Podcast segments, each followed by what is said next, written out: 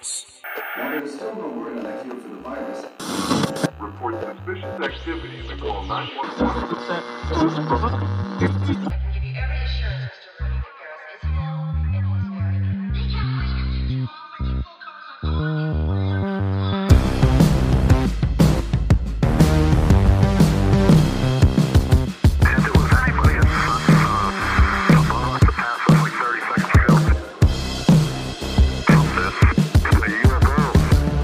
Howdy, folks, and welcome back to another episode of your favorite podcast, That Would Be Rad. We are a podcast that majors in 80s and 90s nostalgia, comic culture, all things paranormal, and minors in retro video games, tabletop RPGs, pre internet mysteries, and raising our kids to be half as cool as we were back in the 80s. Whoa, whoa, whoa. Hold on, hold on. What, what, what?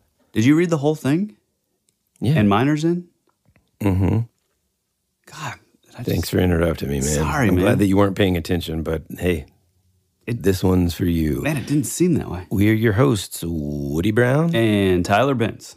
Now, listen, man. Okay, I know that I just kind of like stupefy you with how professional I'm able to do that, but don't interrupt me again. Okay. oh, look, dude, I'm. Uh, this is kind of like a couple weeks in a row, and I appreciate. I, I appreciate this. You know, I've kind of got it easy because this is another one of those days. This is another one of those episodes where you're like, hey, man. But this one, you're even more. Um, I guess, mysterious about it. You know, you, I know you have a topic. I have no idea what it's even called or about or anything. So I'm pretty excited to just kind of dive in and get started. Yeah, I mean, I, I just, I, I'm, I'm very appreciative that you, you know, you finally publicly say, and or just acknowledge the amount of work uh, that I do for the podcast, and the fact that I'm doing like every episode, just, just, it's like my, my back is like so sore from just carrying this Yeah. show. So I'm, you know, it, it does make me happy to hear you say all that. Um, no, all kidding aside, this story today that we're talking about is one of the most baffling and confusing, maybe, and mysterious sort of disappearances, maybe that we've ever had. One interesting thing about this is uh, when doing research, I realized that this was Unsolved Mysteries' very first episode. What? Yeah. And I, I didn't know that until a couple days ago. Like the very first one ever. The very first one ever. And it was actually before the legendary Robert Stack would take over as narrator. and so we're not going to play that here because I don't care about the other. Yeah, dude. exactly. Exactly. But uh, I, I just thought that was really interesting that that was probably sort of the genesis of what would kick off, you know, a show that would last for, you know, 15 years or so. Something about Stack's voice. We've talked about this on the show before too. Oh, It just creep. It's just so creepy. Except for when he like he's the. I think he's like an FBI or CIA agent in the Beavis and Butthead movie. oh, right. Mm-hmm. Yeah. Mm-hmm. So, the case we're talking about today is the mysterious disappearance of Don Kemp.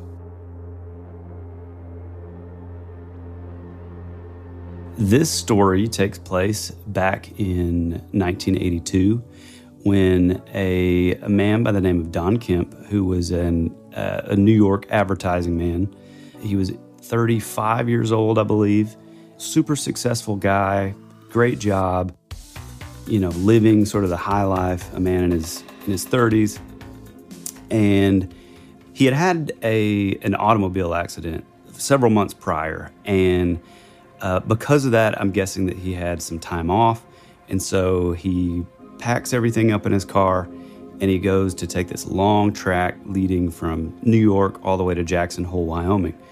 And the reason that he did that was he's he was a huge Abraham Lincoln fan. He was sort of fascinated with uh, the death of Abraham Lincoln. He was in sort of a club, I guess, if you will, that would meet and they would sort of, you know, probably kind Just of. kind of like talk about it. Like, hey man, Lincoln's dead, huh? Well, well no. dead. I think it was it, was like, you know, they were sort of researchers like, oh, hey, I turned this up about this guy that could be connected. And Okay, um, so they're like trying to like look into conspiracies and stuff. Yeah, it, it was mainly over his his actual sort of assassination. He he takes off to go on this trip in his uh, his Chevy Blazer, classic, big old gas guzzling American car, and uh, heads to Jackson Hole, Wyoming. The whole the whole reason he was headed to Wyoming was he, you know, in this time off, he was going to write a book about Abraham Lincoln's assassination. The day before he would disappear, Don was actually seen at a museum in Cheyenne, Wyoming, the capital, and it was said that he sort of was seen wandering through, you know, all these sort of galleries for several hours. You know, he spoke to no one, and when he left, he apparently forgot his briefcase. In the briefcase were traveler's checks, several of his diaries, uh, and notes, you know, covering the Lincoln thing, and his driving glasses, which that's sort of an interesting sort of part of the story because these were glasses that he, anytime he was driving, he had to wear these glasses. Yeah. The next day, on uh, November 16th uh, at 10 a.m., Highway Patrolman Randy Teeters would come upon an eerie sight. They would find his car, his Chevy Blazer, abandoned in the middle of nowhere, uh, out in the sort of this very barren part of uh, of Wyoming, 40 miles from town, from any town, both ways. His car door was open. His car was still running. The lights were on. And you would see several of his belongings and clothing sort of all scattered out like they were just sort of falling out of the door and around his car. Weird. Yeah, which is really weird. So, like I said, the headlights were still on, the engine was still running, and Don was nowhere to be seen. Man. Immediately, the police would come on the scene and begin looking for him. Sheriff Ogburn, which was the sheriff on the case, immediately, I, I think this is sort of a, a very unfair kind of thing. So, he, so like I said before, he did have a, a car accident before, and I guess he had had some, he had sort of sustained some injuries. It's it's kind of unclear what those were, mm. but the sheriff said, like right out of the gate, he says, "Well, I think he was disturbed. He was having, he was clearly probably having some mental problems and or health mm. pro- health problems because no one would just walk out into the middle of nowhere Well, I think he was mentally disturbed. He was having mental problems and possibly some health problems. And again, this is in November in Wyoming, so really cold, snow everywhere. And, you know, obviously it was freezing. Like I said, the police would come. Deputy Rod Johnson would actually be in a plane and fly over the area for several hours, you know, just looking to see if they could see anything. The reason that, that Sheriff Ogburn would say that he, he believed that he was disturbed was that you would see f- footsteps from a single person coming from from the car, from the Chevy Blazer, and they would, you know, lead out into the middle of nowhere and then completely stop Jeez. which is kind of an interesting thing because the only other explanation would be, you know, this person, let's assume that it was Don, walks out into the middle of nowhere and then retraces all of his steps and walks backward, you know, back to his vehicle and then magically disappears. Uh, so I don't really, I don't know. That's just a, one of the many weird sort of pieces of this puzzle. Yeah. The cops were absolutely baffled. The next few days, uh, they would bring in helicopters and you know put out basically a search party.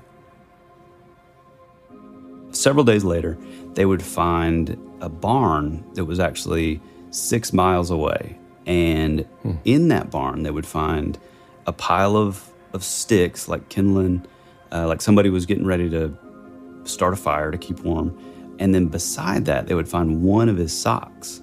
Socks that were found in the barn were Donnie's socks. I have no idea how they got there. I think they were put there by someone other than my son to look like my son had walked out there. And I don't believe my son did. which is Whoa. kind of interesting. There were no tracks leading into the barn, and keep in mind this this is I mean, the car was still running, which would lead you to believe that, I mean, it couldn't have been more than a day, you know? Because eventually Yeah. the battery would just Yeah, I mean, it, run out. The, well, I mean, the gas would run out. right, Right, right, right, Especially in in an '80s, you know, Chevy Blazer. Meanwhile, a friend of his who is an artist, we'll call her Judy. Uh, she lived in New York. She was a big artist on the scene back in the '80s. She would receive two telephone messages on her answering machine. She didn't get them for at, least a month because she was out of town traveling. And you know, back then for for all you millennials and Gen Zers that are listening, we didn't have it wasn't just like voicemail or anything. It was an actual machine that would store these these uh, these messages. So when she got back home, she listened and I'm absolutely certain that it was his voice. And it was a very brief message. Uh, I'd like to speak to you again. Call me in a phone number. The next day, I called, asked to speak to Don. A man answered the phone. He said that Don was out. I'm convinced he holds the clue to what really happened to Don. she would say that his voice was very strained and he, he definitely sounded like stressed out. Part of the liaison in a lot of this was was Don's mom and Don's sister, and they believed throughout this entire ordeal that it was there was some foul play involved. Even though the sheriff and the police force was pretty much like, oh, he was he must have had some sort of mental illness because nobody in the right mind would would walk out. Just like walk out into the wilderness or whatever. I was certain he was in a horrible jam. I, I just felt it because this was so unlike my son. Uh, I knew that he hadn't walked out there. I feel that he didn't. And yet the sheriff kept saying that he was out there. My son was murdered. I definitely believe this. Absolutely. He was murdered. We never did suspect foul play. He was out there and was avoiding us, stayed away from us. And I believe on the second or third day, he was going to try to get back to his vehicle. He seen he was in trouble, and he didn't make it. It's like, okay, well, how do you explain that those footprints magically stop? Yeah. well, I mean, like real quick, just to dive in, I can I can understand like I understand their perspective a little bit, like their approach. Like, I mean, you're not necessarily you're 40 miles from any town. Um, it's cold. Mm-hmm. It's you know like yeah, it's pro- it's definitely unfair for them just to assume something, but at the same time, it's like why would someone with a you know there's not a whole lot of answers for why someone that is in the right mental space uh, would just stop their car and and uh, and then walk away. Yeah, right. You know, And the way it was, you know, the doors still left open, the engine's still running. There's all this like clothing and and just like like all of his things, like it kind of just uh, did it look like someone had kind of messed with the clothes? Is that so. Stuff strung out of it, the doors open.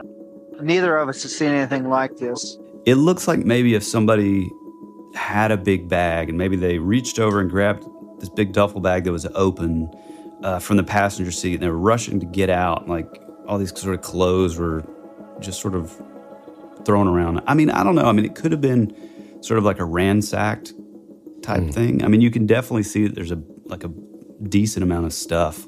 So his friend Judy would have these calls, and they were definitely from him. There were two, and in both of them, he would ask her to call him back. And the police, when the police were involved, they would track the, the phone calls, and they would find out that these calls were actually coming from a trailer in remotely similar sort of area of Wyoming. It never gives the name, so it's kind of uh, kind of hard to find out. But it, Yeah. I think the reason why is he, in all of this, like I said, his mom and his sister refused to give up, even when the police had.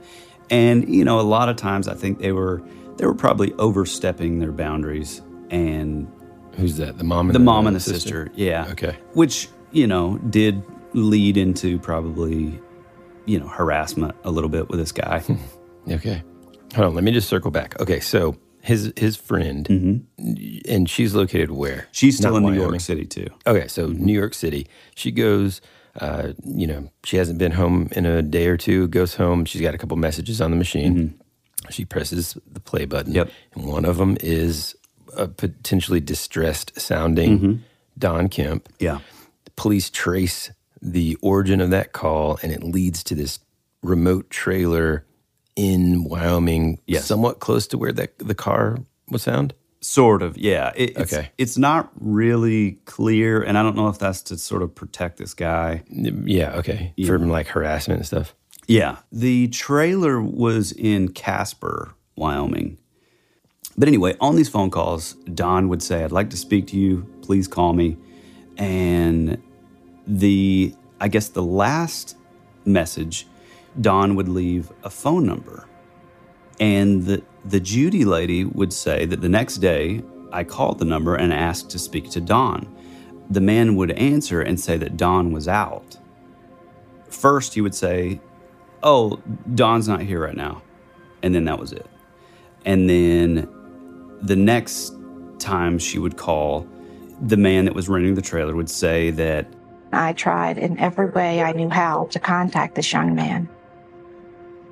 I finally spoke with him only one time on the phone, and I asked him about my son. And he said he knew nothing about Don Kemp. He knew nothing about Don Kemp. He just paid those phone bills. He didn't look at them. And I told this young man he was lying. You know what has happened to my son. And he just hung up on me. God knows what happened to my son in that trail. It's, it's too horrible to contemplate. I don't know. And then, you know, as this case would kind of go on, when the police were involved in all the interviews, he would say he had no no knowledge of any phone calls. Uh, he had not made any phone calls. He told us that he had no knowledge of the phone calls and that he had not made the phone calls. I had an occasion to show him a picture of Donald Kemp, and he said that he did not know Donald Kemp, had never seen Donald Kemp, and knew nothing of, of his whereabouts. So, unsatisfied with all of this, uh, the mom ends up conducting her own uh, sort of investigation. Uh, she refused to just let it lie and refused to believe because of that one little clue where the very first call, you know, I'm thinking maybe this dude was caught off guard or who knows. And he says, no, there's no Don here or Don's, Don's not here right now. Weird, man. Yeah, it's it's really weird, and it just continues to get even weirder. They said the man was always very cooperative. You know, throughout this entire thing, he would he would continue to just claim that he knew nothing about it, knew nothing about Don. I have no reason to feel that the individual here in Casper had any knowledge of this man's uh, even being in Wyoming other than these phone calls, and I, I, I don't have an explanation for it, neither nor did he. It- shortly after, he would end up with getting an attorney, and I'm guessing. You know, I think a lot of people probably look at that and say, "Oh, well, that means he's he's probably guilty." But I- think it's probably you know, I don't know that that's a smoking gun. I think if if the mom and the sister were, you know, calling nonstop and trying to get all this information, and saying, you know, you know what happened to my son, I mean, it's probably natural to lawyer up, you know. Mm-hmm. Mm-hmm. But eventually, he, like I said, would get a lawyer, and then eventually, shortly after that, he would move away. Who made the phone calls? That's the big question. Who it was had to have been my son. Somebody can tell me exactly what happened to my son. Because I know there are people who know what happened to my son. I know this. One of the things that is interesting is that later on, Don's sister, years later, would say that that it was so strange because the the boy in the trailer and my brother looked like they could be doppelgangers of each other. They looked exactly the same. And if you were to look Weird at that you say that because my first thought, just as I'm listening Mm. to this and, and everything's kind of uncovering, is Mm-hmm. if it wasn't anything crazy, I've got a couple thoughts and theories here already. oh, just wait. But that's just based on the info that I have now. Right, right. One of them is like, what if he's just trying to, you know, and I guess it's because like, uh, you know, you've got the, and I forget her name, but the things that fascinate the heck out of me recently are like the Sherri, I think her name was like Papini or whatever, the lady that like faked her own uh, abduction. Ultimately, just to find out that she just wanted the attention. I mean, it, dude, this lady's big time crazy, and the, her poor. I don't like, think I know about husband. this.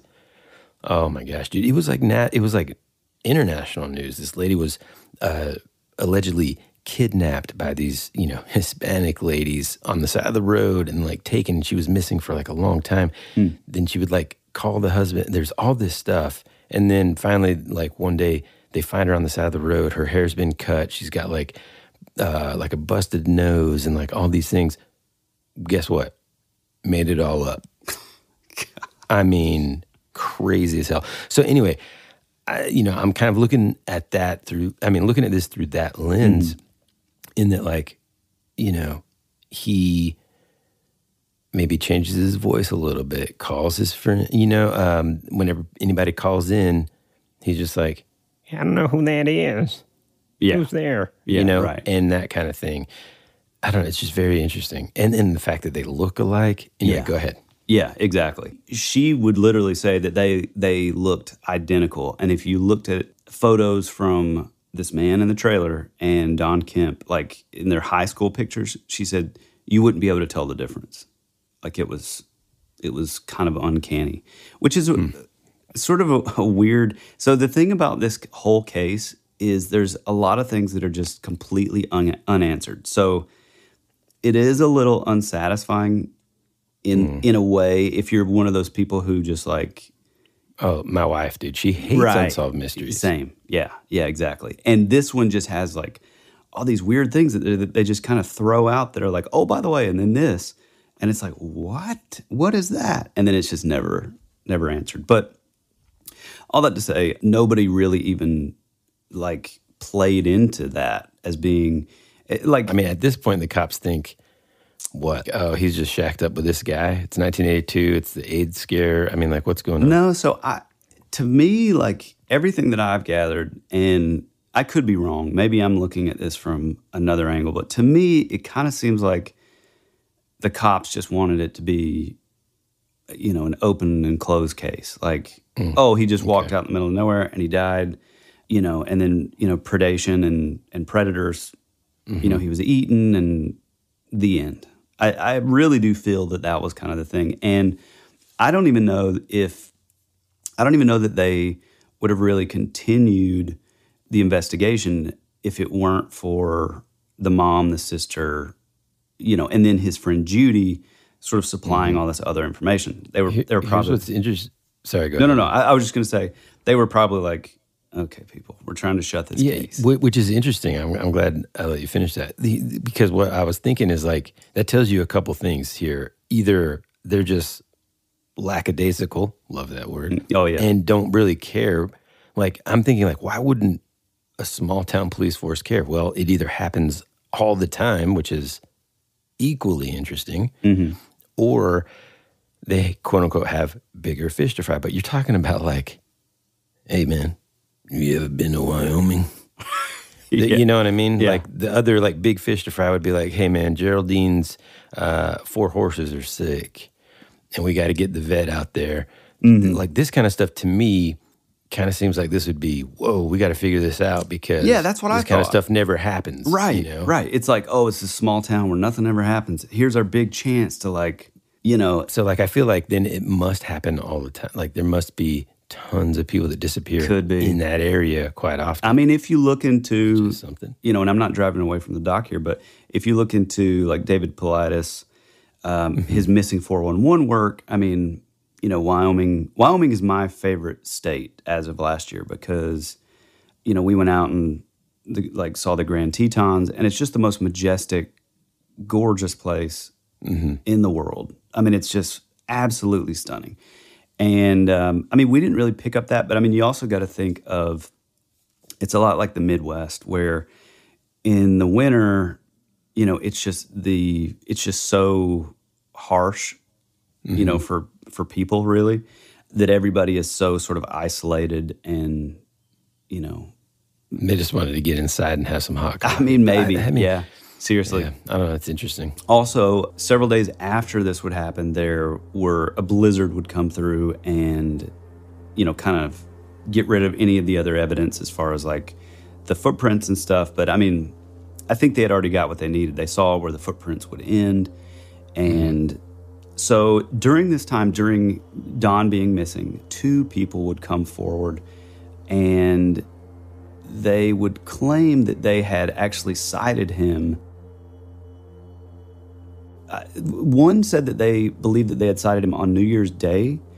I don't know if there were, you know, they put out like missing like photos and they, you know, did all that in like the post offices and, you know, you'll And just to remind folks, this happened originally in November.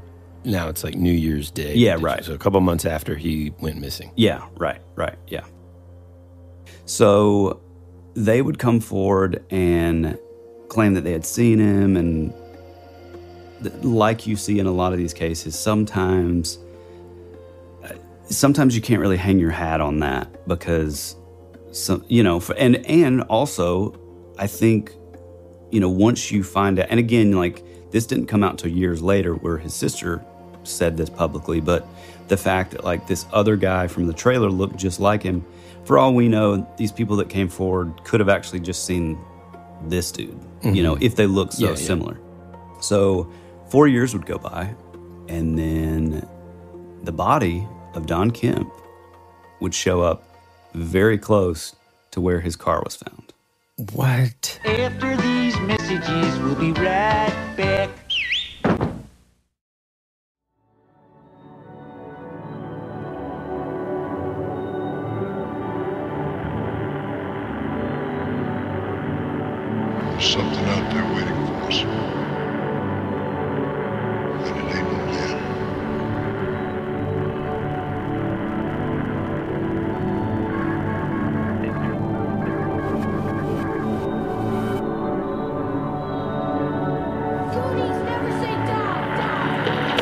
Is Bryce Johnson from the Bigfoot Collectors Club, and you're listening to Tyler and Woody on That Would Be Rad, because that is rad.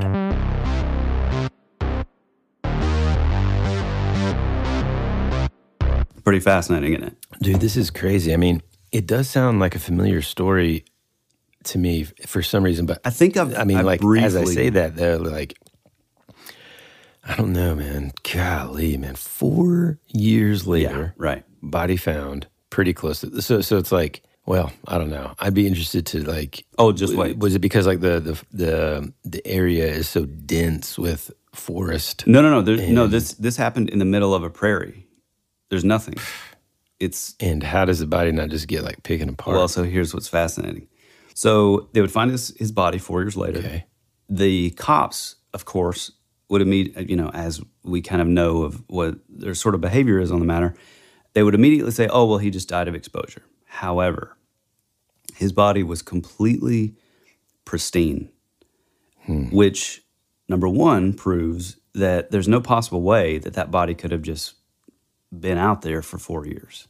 Yeah, like maybe like another couple months and he's like frozen. I mean, I hate to, you know, like this is where it gets a little grotesque in terms of speaking of someone's um, remains uh, like that. But, you know, if a, you know, I, I know you've probably seen those images and stuff of people hiking up um, Everest and they'll kind of pass by. It's, you know, Mm-hmm. uh, uh, someone that was dead and had been there Yeah. on their expedition or whatever previously, and you know they're frozen. But that's because in that area Mm-hmm. where they find this body, it doesn't really the temperature doesn't really, you know, um, get high enough to kind of thaw the person out. Well, no, that that you know, so like it, I can I could see if that area of Montana stayed frozen Mm-hmm. for four years straight. Well, no, no, no. So that's the thing. Like the winters are extremely harsh, but when we went out there last, uh, yeah, dude, they're hot. it's man. it's hot. It's in the 80s, Yeah. and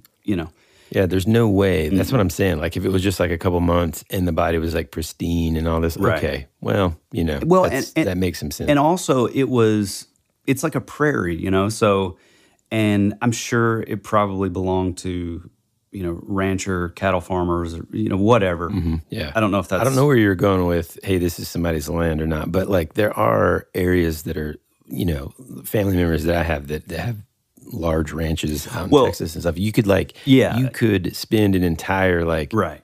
You're not going to visit every single corner Sure. of the of the land. So, But but also this, like I said, this is like prairies, and it would have happened on the property of the farmer that you know the barn where they found the sock Mhm, and all that stuff. mhm. It is weird because, and maybe they did, but this is another thing that I haven't been able to to come up with is I wonder how much of the investigation was done with the person who owned that barn. You know, Yeah. it's like, Mhm, well, mhm. why is this dude socking here? Um, so I don't know, but you know, the You body look was like a pretty boy. Take that sock right on off. But the body was found. It was it was taken. Uh, the interesting thing is the sister. You know, shortly after the body was found, I'm thinking, I'm guessing by the next several days, she is contacted by a professor that works at the Smithsonian Institute. Oh boy, Yeah, yeah just wait, dude. He is a forensic anthropologist uh, who is also Mhm. a trainer at the FBI. He said, Hey, I'm really interested in your case. I'd like to see his body. And so the sister agreed. And, you know, I don't know if it was shipped out or who knows, or if he came out. But the professor would basically take possession of the body. He would go on to carry out his, his own investigation.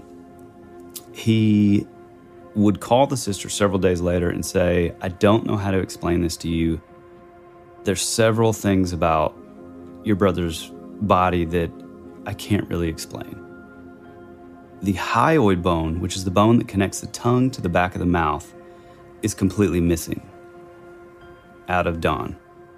There's also a really strange, tiny, round hole on the top of his head.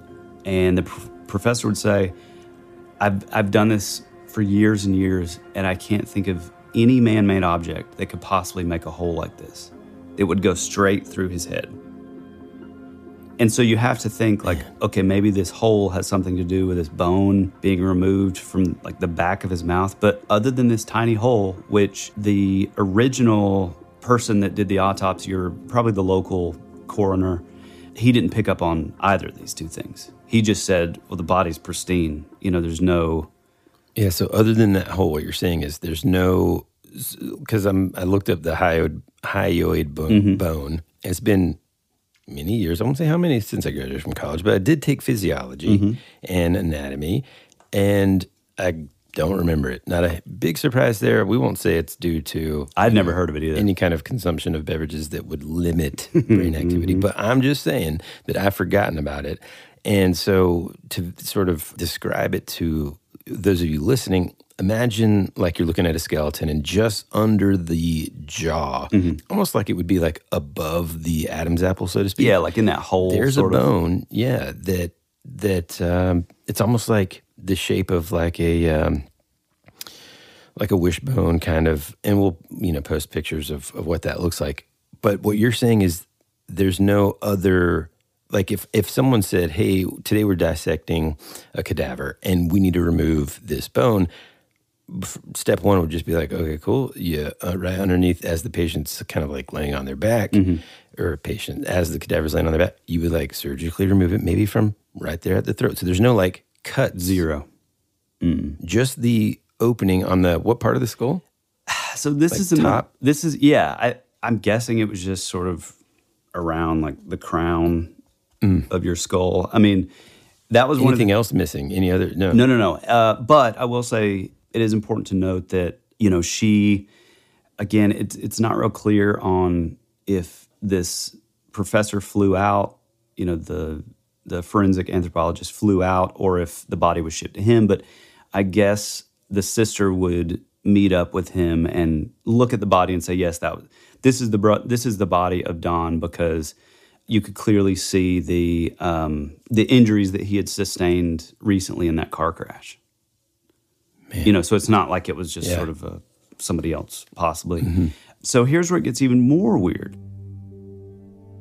During all this time that this is happening, the sister again is contacted by a group of people who were actually camping out in the area when uh, Don would disappear. And there was another professor in this group actually who said, "I've contacted you because we were in the area when, where, when, and where your brother disappeared. The reason we were out there is we were studying cases of cattle mutilation. So bel we believe, from our research and what we've seen in these these cattle mutilations, that this is exactly the same thing that has happened to your brother." And he he was taken, which which does, you know, I mean, if you're open to that, I mean, it makes a lot of sense. You know, there's these, we haven't covered cattle mutilation on the show, but this is mm-hmm. a thing that's been around since the 50s and it's all pretty well, similar. technically been around since the 1800s. Yeah, yeah, mo- yeah, yeah, But the, the, I guess where they started taking notice was sort of around the 50s. I mean, for those of you listeners that have taken our advice and gotten a passport to Magonia, Mm. or even I think they probably talk about it a little bit and where the footprints end and things like that. Mm-hmm.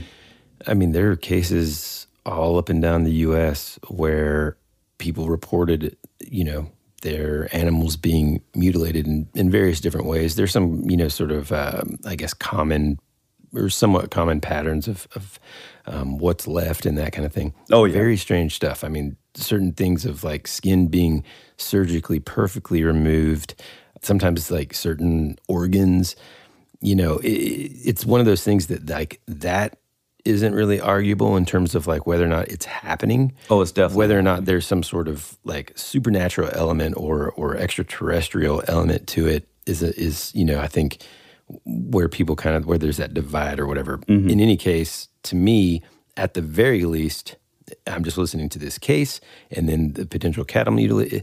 If it's none of those other things, Right. then at the very least, to me, it sounds like we got a serial killer on our hands, man, and they're practicing with freaking uh, farm animals. I just think that's. and they're moving to humans. Now, that's just that's. I'm not saying that's what it is. Yeah, right. I'm just saying you can't go. That that's like the barrier of entry in terms of Yeah, right, right. Like it's at least that. Yeah. you know. Yeah.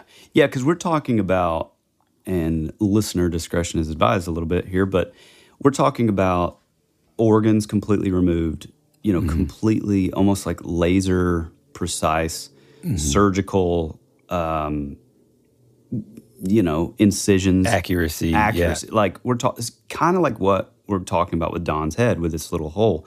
Mm. Um, and like weird also just to add something real quick too because like on the surface that might not believe it or not sound super weird to somebody mm-hmm. listening that just sounds like oh that's weird could have been an animal or something mm-hmm. but here's the thing when the organs and things are like removed there's no mess so if anybody listening has ever hunted and stuff before and you cl- field dress an animal oh, boy. stuff kind of goes everywhere Yeah. okay i mean there's ways to kind of do it neatly and all that but still it's hard like it would be hard mm-hmm. to not leave blood and stuff Yeah, in different places. It, it was like with these specific cases that Tyler's referencing, it's kind of a situation where it's almost as if someone had like a freaking high powered shop vac and like perfectly removed any of the extra blood. Yeah. And you know what I'm saying? It's like very clean and weird Yeah. like that. W- you know, we uh, refer to that so as bizarre. as exsanguination, which means no blood is involved, but all the blood is missing. Man, Um, one of the things that is interesting is in a lot of these cattle mutilations, aside from these, you know, I mean, most, almost all the cases have, you know, the the genitalia is missing, the anus is missing, the, uh, you know, completely exsanguinated. Um, certain organs are missing, but a lot of times also the tongue is missing. So I wonder if, I just wonder if that's some sort of parallel to him missing this this hyoid bone, you know. Yeah. Oh, and what I was talking about, I, I looked it up real fast, and there one of the most famous stories was actually in 1967 in the San Luis Valley, Valley, where a horse by the name of Snippy was, you know, kind of mutilated, I guess, if you will. But that was the one that sort of really, really, really put it on the map. I think Linda Moulton Howe was was a big uh, proponent of cattle mutilation and stuff. But anyway, you know, this guy would would contact her and say, "Hey, we're looking into this," and it is pretty cool that you know you did have these groups that were like doing this in the early '80s. because a lot of this a lot of this research wouldn't really become mainstream until you know until at least the 90s so the fact that you have a professor and this group of people that are like out there like boots on the ground studying these cattle mutilation cases i, I just think that's kind of cool you know Yeah. because you know th- there there were no tv shows that dealt with any sort of alien abductions nothing like that i mean we have like our our movies like communion and the made for tv movie intruders and like stuff like that but that would come a little later. So another interesting thing is the sister would also say that before her brother would disappear he gave her a book.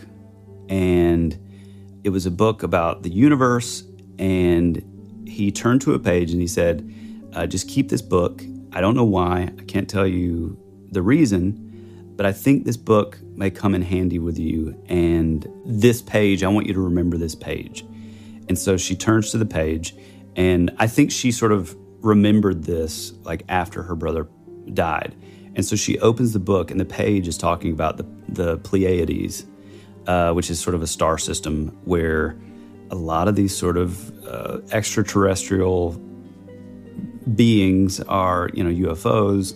A lot of the people, especially in like the, I would say like 60s through the 90s, I think Betty and Barney Hill talk about the Pleiades because Betty would be able to draw a star map of where she believed that these UFOs were coming from. And I think it was like tied in with the Pleiades. But that's just one of those weird, interesting things. It's like, does mm-hmm. that have something to, was he sort of, I don't know, was he kind of like, like linked in on this stuff and, you know, sort of getting these kind of subtle messages? I don't know. It's, it's just one of, uh, one of many interesting, weird kind of things. And also he, he also had this sort of knack for, he would always find like coins anywhere he would go, right? And they the dates on the coins were would always sort of line up with whatever he was going through. So I don't know, it just it just makes me believe that like he's at least sort of cognizant of maybe these sort of synchronistic things happening around him. He's he's paying attention, you know. Yeah. Here's another fact that gets weird. And this is part of the reason that the sister would go on and believe that him missing was somehow her fault. So before he would disappear, they went to a museum uh, in Maryland that had a, a ton of Abraham Lincoln sort of memorabilia and items that he he had, you know, before he died. And when they arrived, the receptionist at the museum looked right at Don and said, "Oh, are you the man who's writing the book about Abraham Lincoln?" He said, uh, "Yes, I am." They had never been to this museum before, and she hands him a card, and on the card was a phone number and the name of a psychic who lived in the area. Sort of as a as a joke, you know, later Don would contact the psychic and she said, "Hey, I would love for you to come around and we can do a séance and if you're so interested in Abraham Lincoln, maybe we could look into it and do a séance." And so Don and his sister and her husband, uh, they end up meeting with this lady. Uh, they sit around this table, and they started the the séance. And the psychic is telling the sister, you know, certain things that have happened in their childhood that she was kind of hitting on, uh, that were pretty accurate. So at this point, they're kind of convinced, like, okay, well this this lady is not totally a charlatan. Like this is, Right. you know, she's kind of hitting on stuff that. And again, I've said it before. I I'm 50-50 on this stuff. I think Yeah. I think a lot of times it's just observation and quick thinking Yeah. folks, you know. But they seem to believe that hey, this lady's really onto something. All of a sudden, they were, you know, during this this séance, they would look up and there would be uh, in the hallway the door would open and there was a figure of a woman standing in the hallway. She appeared to be wearing like an old fashioned sort of Victorian, uh, like bustle dress.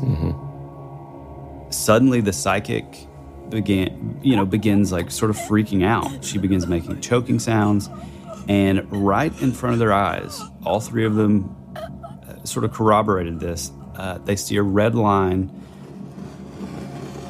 that slowly starts to appear and go from one side of her neck to the other, almost like she's someone was like cutting her throat. Man, I, this whole time I've been visualizing this, and immediately when you started talking about the choking, and then this red line, immediately I was like, "She's got a lightsaber. This is Darth Vader." yeah, right. Okay, right. sorry. Yeah, Go ahead. It, it wasn't a bustle; it was actually Darth Vader. But yeah, they start seeing this. Everybody sort of began, you know, begins like screaming and f- freaking out and sort of panicking. And they said that, you know, sort of like clockwork, Don sort of takes command of the room, tells everybody to to grab hands, and he sort of leads the room in prayer. And eventually, everything just poof, just calms down, disappears, goes back to normal. And so that it's just this weird sort of event that, you know, for some odd reason, I mean, I'm guessing, I mean, it sounds pretty traumatic, mm-hmm. but, you know, that Don's sister sort of has always felt, you know, ever since that like somehow that event was partially her fault and that, you know, tied into this whole kind of thing. Mm-hmm. And so here's where it continues to get even weirder. After his body was found, Don's body was found, his mom wanted to get the car back because I'm guessing it had just been impounded at the police, you know, department or whatever. Mhm. You know, I'm guessing. I mean, it would have had to be f- for four years, and so I guess she. Ah, just leave it there, man. Yeah, just just it's fine. Just Yeah. leave it. Uh, so she ends up talking to her friend, a guy that was friends with Don growing up, and he agrees to to drive out and get the car and drive it back because you know that's like a a keepsake of the mom. And I don't know if this is like part of it. I mean, this I don't know if this has any bearing on anything, but I'm guessing maybe when he was like a missing person that they weren't able to let go of any evidence. Maybe you know, mm-hmm. I don't know. I it just Yeah. that's the only thing I can think of with it with her just leaving it there for four years. Yeah. You know, maybe suddenly now they're able to have it. So the friend goes out and retrieves the car. When he's driving back, he ends up, you know, staying in a, at a little motel overnight. When he wakes up in the morning, he sees that the car has been broken into and nothing is missing except a ton of Don's research over the assassination of Abraham Lincoln. Um, which is, you know, okay, okay, let's chalk that up to just happenstance. But it is Yeah. weird because there were other things in the car that were clearly of more value, but for some reason, this they only, you know, grabbed some of his his notes and evidence and you know probably diaries and that kind of thing. The friend would finally get the car back to the mother's house, and they would wake up the next day to find that the car was broken into again, and more, if not almost all of his research was completely stolen. So two night two nights in a row this happened where a car gets hmm. broken into and all they take is bits of research, you know, for a random book over the assassination of Abraham Lincoln. Which, hmm. which is weird. Very strange. And so they decide that they're going to donate the rest of this stuff to a, a fellow researcher. Remember how I said originally that, that Don had like a group that would meet up, Yeah. you know? And so they donated a lot of it to uh, a, a fellow researcher who, several days after this, he would die and his house would burn down, destroying everything, in- including the anything that could have possibly been donated to him that was Don's. Yeah. Man. I think in the several months after this, I guess they like discovered sort of more stuff, maybe in Don's like apartment in New York or mm-hmm.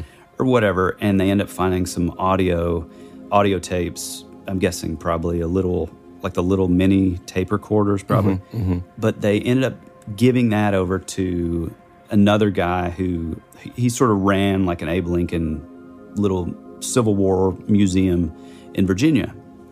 Well, he, after this, several days later, he ends up coming up dead. And those audio tapes are nowhere to be found. What? Yeah. So it's just this weird thing of like, like w- what's happening here? So did he potentially uncover some strange I don't know. conspiracy truth about Lincoln's death? Know, man. This is this is so weird. It is so weird, yeah. But like I said, uh, I prefaced earlier about how he kind of had this little knack for like finding. He would see these coins, you know, right? Um, and so the night that uh, I forgot to add this in earlier, but the night that that the friend would drive the car back, you know, the first night back to his mom's house, she would find two coins on the ground. One coin uh, had the date of the year that Don was born, and the other coin had the year that Abraham Lincoln was assassinated. And that was just sort of this weird common thing. So, man, I thought you were about to say, and then they found the coin of the date that he disappeared. I mean, that would be pretty awesome. But uh, but no, it's just it's weird because like this whole thing, you know, I feel like I feel like just when you sort of start putting a narrative together in your mind of like, okay, is this like some sort of weird like alien abduction? Is this some sort of kind of thing? Then it leads into this, which is a totally different kind of flavor, you know. So it's like, what's happening? Is this is this some sort of you know c- cosmic joke? You know, sort of it's all played out, or like what's happening? I mean, I guess that's kind of that's kind of where it ends. I mean, there's I mean, it's like, is it is it a uh, literally potentially in the history of this show, maybe the weirdest yeah uh, series of events, coincidences, and events that happened and their connections there? Maybe, but dude, I got a couple crazy. Uh, Yeah, I gotta, I gotta. This is like the fun theory part. Okay. Well, well, hey, but before we get into this, let's take a break. Oh man, I don't know if you guys, I don't know if you can hear um, like how my spirit was just shattered. well, I know But this cool. is gonna. Yeah, you're right, man. Let's let's uh, you know dial back the momentum and just uh, hear from uh, after the. We'll be back after these words. We'll return after these messages.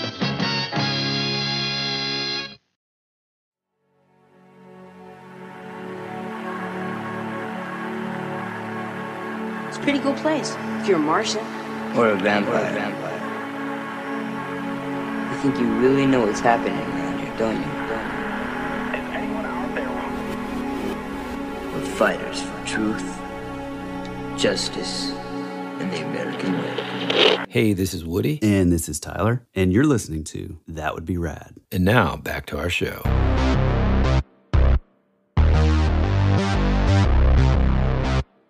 Okay. Okay, so here's the part where we're kind of getting into what we think happened. Hmm So- And do you want to do you want to hear what I, I've got? Oh, that's that's what I'm talking about. hey man, yeah. think, hey, can I? uh You are can I have your allowed. permission. What is the thing on the office when he's like, "Hey, Michael, can I have your permission to uh, get the meeting started?" Uh, Mr. Carter. Okay. This is the this is the fun part All right, for me. Like immediately, I didn't. I, you know how hard it was to keep from just throwing this in there and just like almost out of the gate because of the type of car that he's driving. Dude, and I thought that the remember same thing, dude. it is a Chevy Blazer. Thank you. The same Mm-hmm. car that John Titor allegedly uses Yep. as a time travel device. Now, And that's the first thing. Hold on, no, that's my, t- but it's my turn. Okay, well, if you leave this out, then I'm I'm jumping in. Okay, go ahead. Go ahead. No, no, no, I was just gonna here. say- My- I might leave it out. I was gonna say our guest. Yeah, yeah, yeah. Okay. Uh, you mean our guest? I mean our cheese. Our Ladies and gentlemen, listener- Mr. John Titor. Our listener. Hey guys, I come from the future. no, but our and, uh, listener would send us. yeah, right, right, right. One of our listener stories in this episode. Hear this listener story on That Would Be Rad, Season 3, Episode 8 John Titor Sightings, Aliens, and Sleep Paralysis. Mm-hmm. also had photos of what looked just like it could be Yeah. John Titor's Blizzard. Now, there's a couple of things here. As I started thinking about, not that I wasn't paying attention the entire time were, this is unfolding, I, I was, but I, in the back of my head, I was kind of thinking, okay, like if there's a time travel element here, and again, folks, I know this is just again for fun because that would be rad if time travel existed. Okay, so if there is a time travel element, is it more of like, okay, um, what if John Titor knew that this Don Kemp guy was a danger to the world, not because of the Lincoln book that he was going to write? Maybe there was something else that he was destined to do. And John Titor came in maybe he took him to a different time and then interrogated him or whatever, and then assassinated, dropped off the body four years later. But I you know, mean, I mean, or even at the most mundane sort of ideas, is that like, if nothing else, just the, even the just the idea of John Titor actually driving the Blazer that belonged to Don Kemp, even just that alone is is pretty awesome. yeah, You know, And then I started thinking, like, was this guy that they called in this trailer? Was that John Titor? mm, hmm Maybe that's a base that he's got. yeah, I don't know. Okay, so that's one theory that I got. Yeah. Another one is very sort of in this world of high strangeness, vanilla, if you will. And that is that, yeah, there's a psychopath serial killer on the loose who performs these strange surgical procedures that are above and beyond. Look, we already kind of heard the eh, quote unquote expertise of these 1982 Wyoming police force. Maybe their small town, uh, you know, uh, coroner wasn't able to see like the precision that like potentially like a high level surgeon or something would.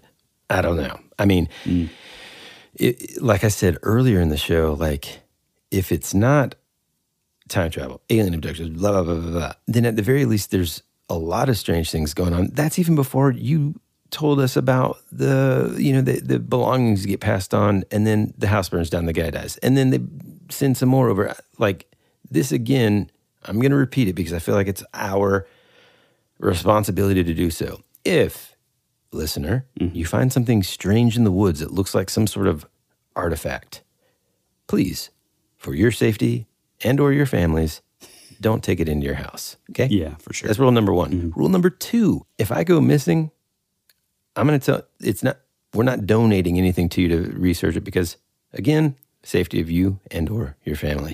Because uh, what if there's some kind of curse going on? Finally, number three: anything is possible. That's true. You know what I mean? Mm-hmm. And and generally that means it's probably time travel. Well, you know, I think, like I said, it, it really does sort of just when you feel like you're getting your footing and you can kind of explain it, it just it takes a hard turn. The only thing that I- that, and this is sort of a, a a little bit of a mundane explanation too, but the only thing that I can think of is, and this doesn't explain any of the weird stuff leading up to this. I'm I'm just Yeah. referring to the the sort of Lincoln connection. But one of the things that I think was fascinating is it was said that his whole book and his, the sort of the the theme of all of his research was about Lincoln's assassination, right? Mm-hmm. And so I did a little research into that to see if, like, well, is there anything, you know, weird is, with that? Yeah. Is there any other sort of foul play? And actually, there was, and I'd never heard of this until now, but apparently Andrew Johnson, who was vice president to Lincoln, it was known, and it was sort of, I don't know if I would say commonly known, or, but I guess at the time it was like sort of a conspiracy theory, if you will, that he had arranged the assassination. so that he would become in for for non-American listeners. Then the next in line would be the vice president, right? And so yeah, right. You're saying right? Yeah, It- But this was so this was such a believed thing that it was actually uh, back then a special committee was formed to investigate Johnson, which is really Hmm. interesting. The Yeah. other thing, and especially since we th- like we're constantly inundated with all the different committees and all this kind of stuff just with the last like 4 to 10 years it's interesting always to go back in in US history and hear that like this kind of stuff has been going on yeah, right. forever Yeah. Oh, yeah, yeah, yeah, yeah. Well, here's where it gets a little weird too. As you know, I have had men in my life, my grandpa, my uncle, that are the some of the best men that I, I've ever met. Right? We're talking integrity, mm-hmm. deacons at our local church growing up, but they were Masons, and you know, as I've sort of always been into conspiracies, you know, as you know, the Freemasons, you know, that's sort of part of it, you know, secret societies and Freemasons. It is interesting because Andrew Johnson was actually a master mason in the 18, in the Greeneville Lodge number 119. uh, in Greeneville, Tennessee. Apparently, there were all these little connective tissues uh, that would lead you to kind of believe that, oh, there was some sort of connection between something with the Freemasons, something with Johnson. But it's even said that several hours before Lincoln was shot, John Wilkes Booth was actually seen by several people stopping by the Kirkwood house to meet with Johnson, but he wasn't at home. Another reason that we know this is because John Wilkes Booth would actually leave a, a personal note for Johnson. So it's like, why was that going on? You know, like weird. Oh, you, yeah. But it has to do with like, you know, the abolition, the abolition of slavery, and you know, Johnson would later refuse to join the Confederacy, and he would join the Union. There's all this kind of like stuff that, you know, if you if you look at it through the lens of like the time and like if it did have something to do with a Freemasonic, you know, boys club, secret society, um, a lot of those decisions that were being made by Lincoln, for all we know, could have been really stifling certain moves that that Mhm. the, That the Freemasons wanted yeah, that the. Freemasons kind of wanted to to happen. So basically, like the the broad stroke version of that is the Freemasons potentially plotted to assassinate Lincoln, Mm-hmm. and then fast forward to 1982, they find out that this guy's going to be writing a book that uncovers something, and they Mm-hmm. Yeah. take him out. Yeah, and then they do it in a way that's going to make it look so bizarre and crazy, and it's such a big organization Yeah. with tentacles everywhere Mhm. that they can kind of follow it and make the weird things happen, such as like burning down some dude's house. You know, Yeah. they think there's information there. Well, and I, I think that, you know, from some of the research and sort of into sort of the modern age of sort of conspiracy theories and like Freemasonry, uh, I mean, man, there is a lot of stuff. And it, in my mind, I'm, I'm really, I'm really sort of torn because on the one hand, like I said, I know people that are, that are Masons and they're like the, the greatest people that I've ever known, you know, mm-hmm. they're, they're just good, good men.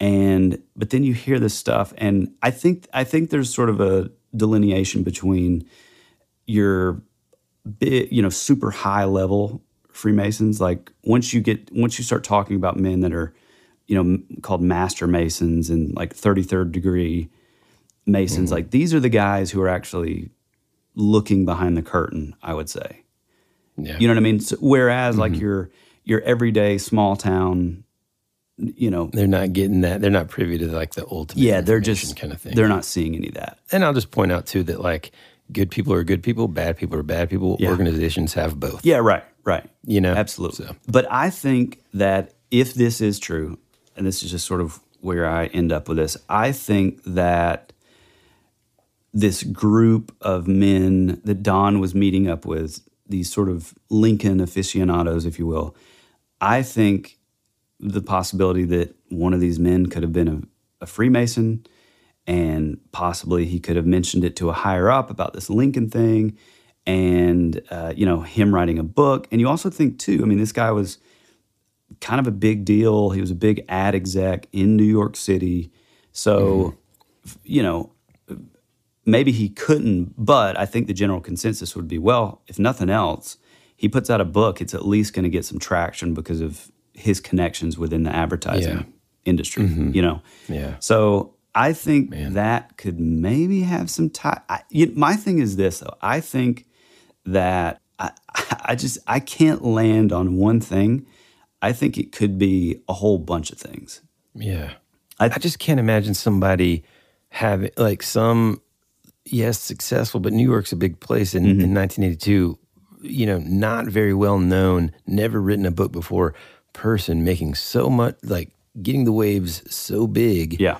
that they would call attention to this in such a way that not only are they going to follow this guy Mm-hmm. all the way out to Wyoming, but they're also going to take him and they're to kill him and then wait four years to just dump the body. Like, yeah, that's there's just so many like things that it's just like, doesn't make sense. Well, see, know? that's the part that I don't. I don't think any of any of that had to do with, or has to do with my sort of Mason, Freemason theory. Mm. I think that whatever happened to him with like the car and then the footsteps stopping and him disappearing and then just popping back up, you know, in the in the same area, his body's completely pristine, and then like the the weird missing like hyoid bone and then the surgical laser precision, you know, hole in the top of his head.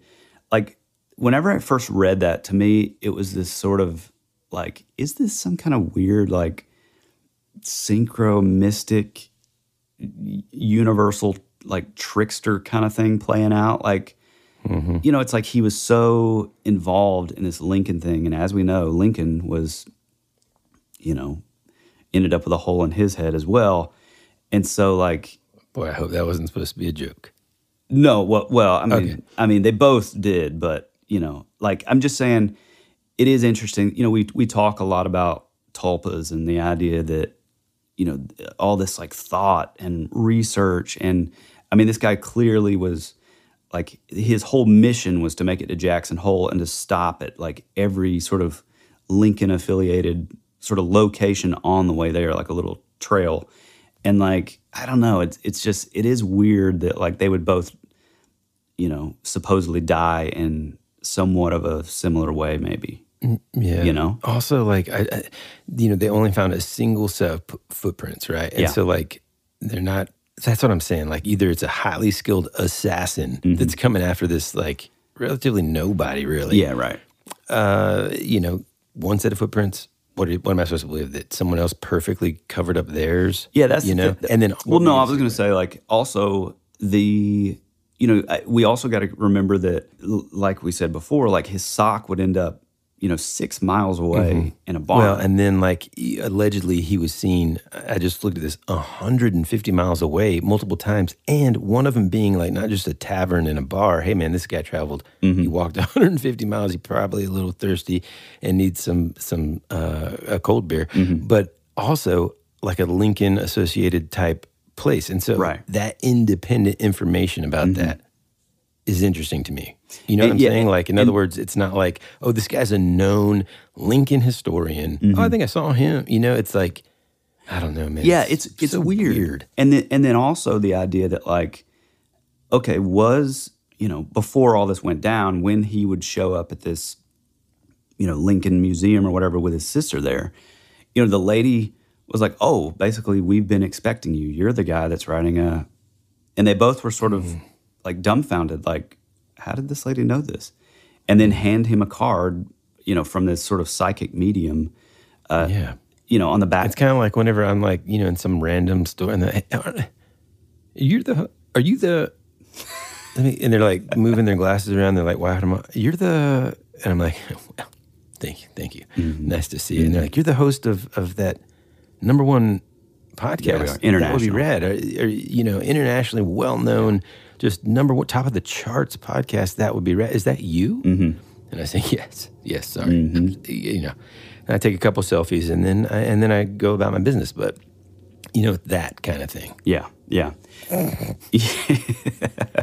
no, but you know, I think was that a supernatural thing, or was that somehow tied into this sort of big conspiracy that was playing out that had to do with possibly some, you know, people that maybe they were tied with the Freemasons, maybe it was like a mm. totally other secret mm-hmm. society type thing, and you know, maybe some of the men in his group. Like, there's just so many weird things, especially the, then I keep going back to this too the idea that he would leave his um, his briefcase at this one of the museums on his way out that would include his traveler's check. So back in the 80s, that would have covered your expenses and your, mm-hmm. I mean, that's how you would pay for stuff. Yeah. Uh, it would have his glasses that he had to wear while driving. It would have like, Just real quick, because I feel like if we have younger listeners or if even our own kids are listening to this episode right now, you shouldn't have until maybe you're a little older because we talked about some gross like Oh, yeah. dissecting and stuff. But traveler's checks, for those of you that remember, like you couldn't use like your own local right. check if you traveled out of state. They might well, you- could use it, but they might not accept it. So Mostly even they as wouldn't, as as recent as my very first trip to New York City ever, uh, I think this is maybe 2000. I don't know, man. four, five, six, Mhm. something like that. We had to get traveler's checks because sometimes hotels wouldn't accept an out of state check because they were so easy to kind of forge and that kind of thing. Mm-hmm. And, and the time that it would take for them to verify that check. And so you had to get these traveler's checks before you left Right. so that you'd actually have the ability to, to write out a check mm-hmm. and pay for whatever it was that you Yeah. that you did. Yeah, this was this was before. I mean, maybe they had credit cards, but not. they had credit cards, but they didn't have debit cards really. I mean, w- when I went to New York, of course Right. they had a debit card, and my specific Well, but I- circumstances were a little different. But I think even with that, like a lot of places would accept, you know, your like bigger sort of chain places would probably take cards, but other small places like they didn't have the old, you know, yeah, yeah, right. card reader. Yeah, it would say like cash or check only. Yeah, right, right. Yeah, I don't know, man. I, I just. well, you said it best earlier, which is like this is a situation that if you're not, if you are the type of person that wants the resolution at the end, and for there to be like this like big answer, this is certainly not the case for that. No. But, like I'm super interested to hear like what other theories people have. I mean, obviously, time travel is always my favorite one, not just because I get to play this sound. Mm, yeah, But also, I'm just super fascinated by time travel and that kind of thing. Mm-hmm. What other theories are out there? I mean, did, was there some sort of uh, dimension that opened and this guy walked into it? Yeah. And then there's other creatures that we don't even know about, and that's what they did to him. And then he came back and died. I mean, there's so much more to it too. Like, I want more details about the actual autopsy and finding those records about like, were they able to to determine uh, that the body, like, that it showed evidence of him not only being dead four years prior, but also any sort of deterioration of any sort of none tissues or anything. I mean, it's just you know, there's so much to this thing that's just absolutely bizarre. Yeah. And I'm glad uh, I'm glad you didn't tell me about it until uh, until just now. It, it really took Although, a lot of. can we please like we got it? like summer's almost here. Can we please start recording these things like earlier than late at night? Because I, got to tell you, dude, you know I, I'm not like a scaredy cat, but I end up d- having like weird as heck dreams after these things. You know? what I Oh, mean? yeah, yeah. And- So and we got to start doing it a little earlier in the day. Yeah, it's funny because like the way that I, the only way that I can kind of explain the feeling that I get inside when I hear the unsolved mystery, you know, synth keyboard oh, little theme song. Like when I hear that, it's not mm-hmm. like an over the top scary. It's not like a right. Here's Michael Myers. Here's Freddy. Here's Right, right. It's this weird like unknowing like like huh? It's worse, dude. It's worse, It's and it not makes a it jump worse. scare. Right. It's not like a cheap thrill. It's something that like is just deep within. Yeah. It's sort of like the same with like those two shows, man. When we were kids, uh, Unsolved Mysteries and then Rescue Nine One One. Yeah. I would. It, they would just. They did a number. Yeah, yeah. And well, and then Robert Stack's voice over the theme. Yeah. I mean, it just it, That's- isn't? I can't it made it, it so yeah. much worse. But the reason I say that is this story gives me that same kind of thing. Like it's not Mm-hmm. it's not an overbearing scary, but it's a like there's so many things that are unanswered. There's so many things that it could be, but well, no, it can't be that. Well, it could Let's be it this. this way. It's If just you're driving right now, listener, and you're in that part of Wyoming, Mm. or if I was, whew, there's not a whole lot that I would stop for, if that makes sense. Right. I would just keep on driving. Yeah, yeah, for sure. Well, folks, we're glad you stuck with us. We're sorry we could not provide any sort of explanation or sort of resolve to this crazy, uh, you know, case or disappearance, what have you. But we're glad you joined us. And uh, if you want to talk to us, you can hit us on Instagram, shoot us a DM, jump in those comments, tell us what you like, what you don't like about the show. We'll probably delete it if you say something you don't like, but mm-hmm. Either way, if you want to tell your own story, your own weird story, or you would like us to talk about a certain topic that we haven't covered yet, feel free to shoot whatever that may be to that would be radpod at gmail.com. If it's your own personal thing and you do want to talk about it and let us put some badass music and sound design to it for a future episode, go on our website, that would be radpodcast.com, And you can leave your voice memo directly to us. And if you agree, then we'd love to play it for a show in the future. Give us a five star review wherever you uh, wherever you have your wherever you listen to your podcast. Tell a single friend about the show, and if you're not getting enough, that would be rad material here on the free feed. Head on over to Patreon. We have our rabbit trail, and it's just more of what you love already. I guess that's about it. Again, I feel like everything just sort of fills up in the air. Feels like we didn't really figure Doesn't anything feel up out. in there to me. If I drive through Montana, I'm keeping it going. All right. Well, we love you. We appreciate you. And as always, be rad.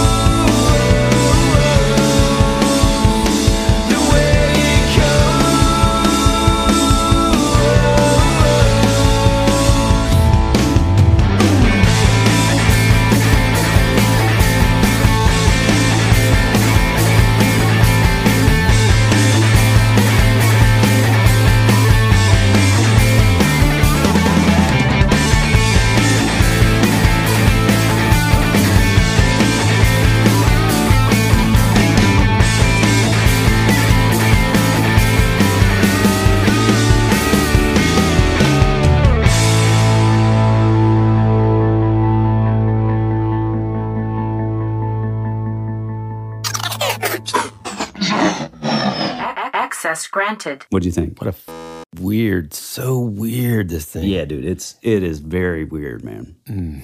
I I am glad that I didn't tell you anything about I'm it. like because- jittery, dude. I thought I heard something. I mean, you know, just oh, man, golly. Oh, the best is that lady totally sounded exactly like this lady that ran this gas station that I worked at for. I think it was like it might have been four days. Uh-huh. It was probably more like two days that I worked at this gas station, man. Man. In college, it was like shady as heck, man. I just, uh, I didn't want to do it. Oh, I'm, I would imagine, my friend. I mean, the first day I get there, the lady's like, "All right, now keep in mind, dude, when you get into, and this is for the younger listeners, like when you get a new job, there's like a certain amount of time that is allotted to training the new Yeah. employee so that they know the safety procedures, Yeah. so they know, you know, how to do the, how to do. The day I show up, okay, first off, you walk in, and this might have been one of the only places left uh, in America where, hey man, they still smoke inside. Mm, the yeah, ladies love just literally smoking. Yeah. Back to back, chain smoking is what they call it, right? Just back to back, back to back, cigarettes, cigarettes. So I walk in, I'm just like, whew, gosh, that's a lot of smoke, but okay. Uh, and she's like, all right, let me show you something. I'm like, okay. She pulls out just a drawer. There's no lock on it and it's got a key in there. And she's like, now this is the key to the safe in the back. Every night, you just put all the money into this bag and you put it in the safe in there.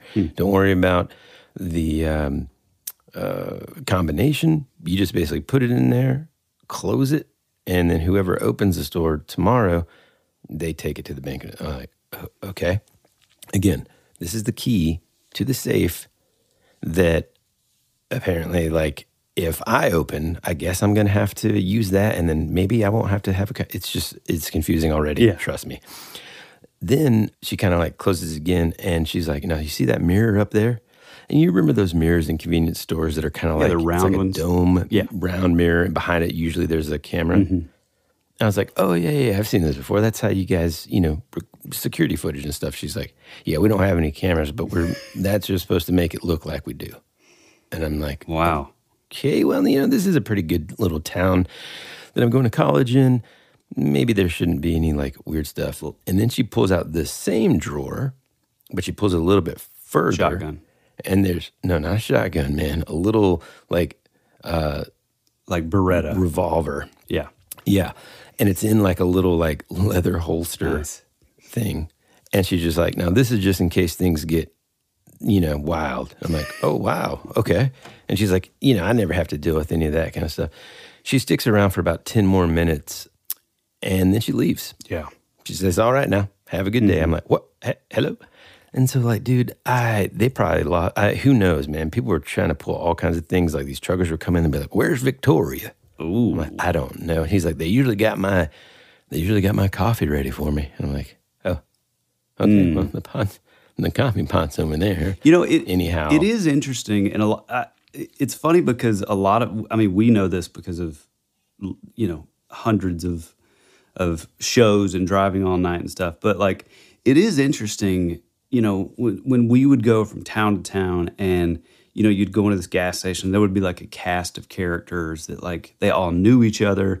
It's just interesting that there's this whole sort of nighttime culture Culture that most man. people will never see. You know, Yeah. it's Mhm. it's super shady and super little. Yeah, I mean, there's look, there's some nice people and stuff. Oh, but yeah. boy, it gets a little wild. Like one guy like him, he's like, "Oh well, she, usually she lets me just kind of put it on my tab." I'm like, "Sir, I don't really know, you know, anything like that." And he's like, "Don't worry, they'll they'll know." I'm like, "All right." Anyway, man, Oh, I man. I just never showed back up. I after a couple days, you know, like, mm. That's amazing. it was it was scary.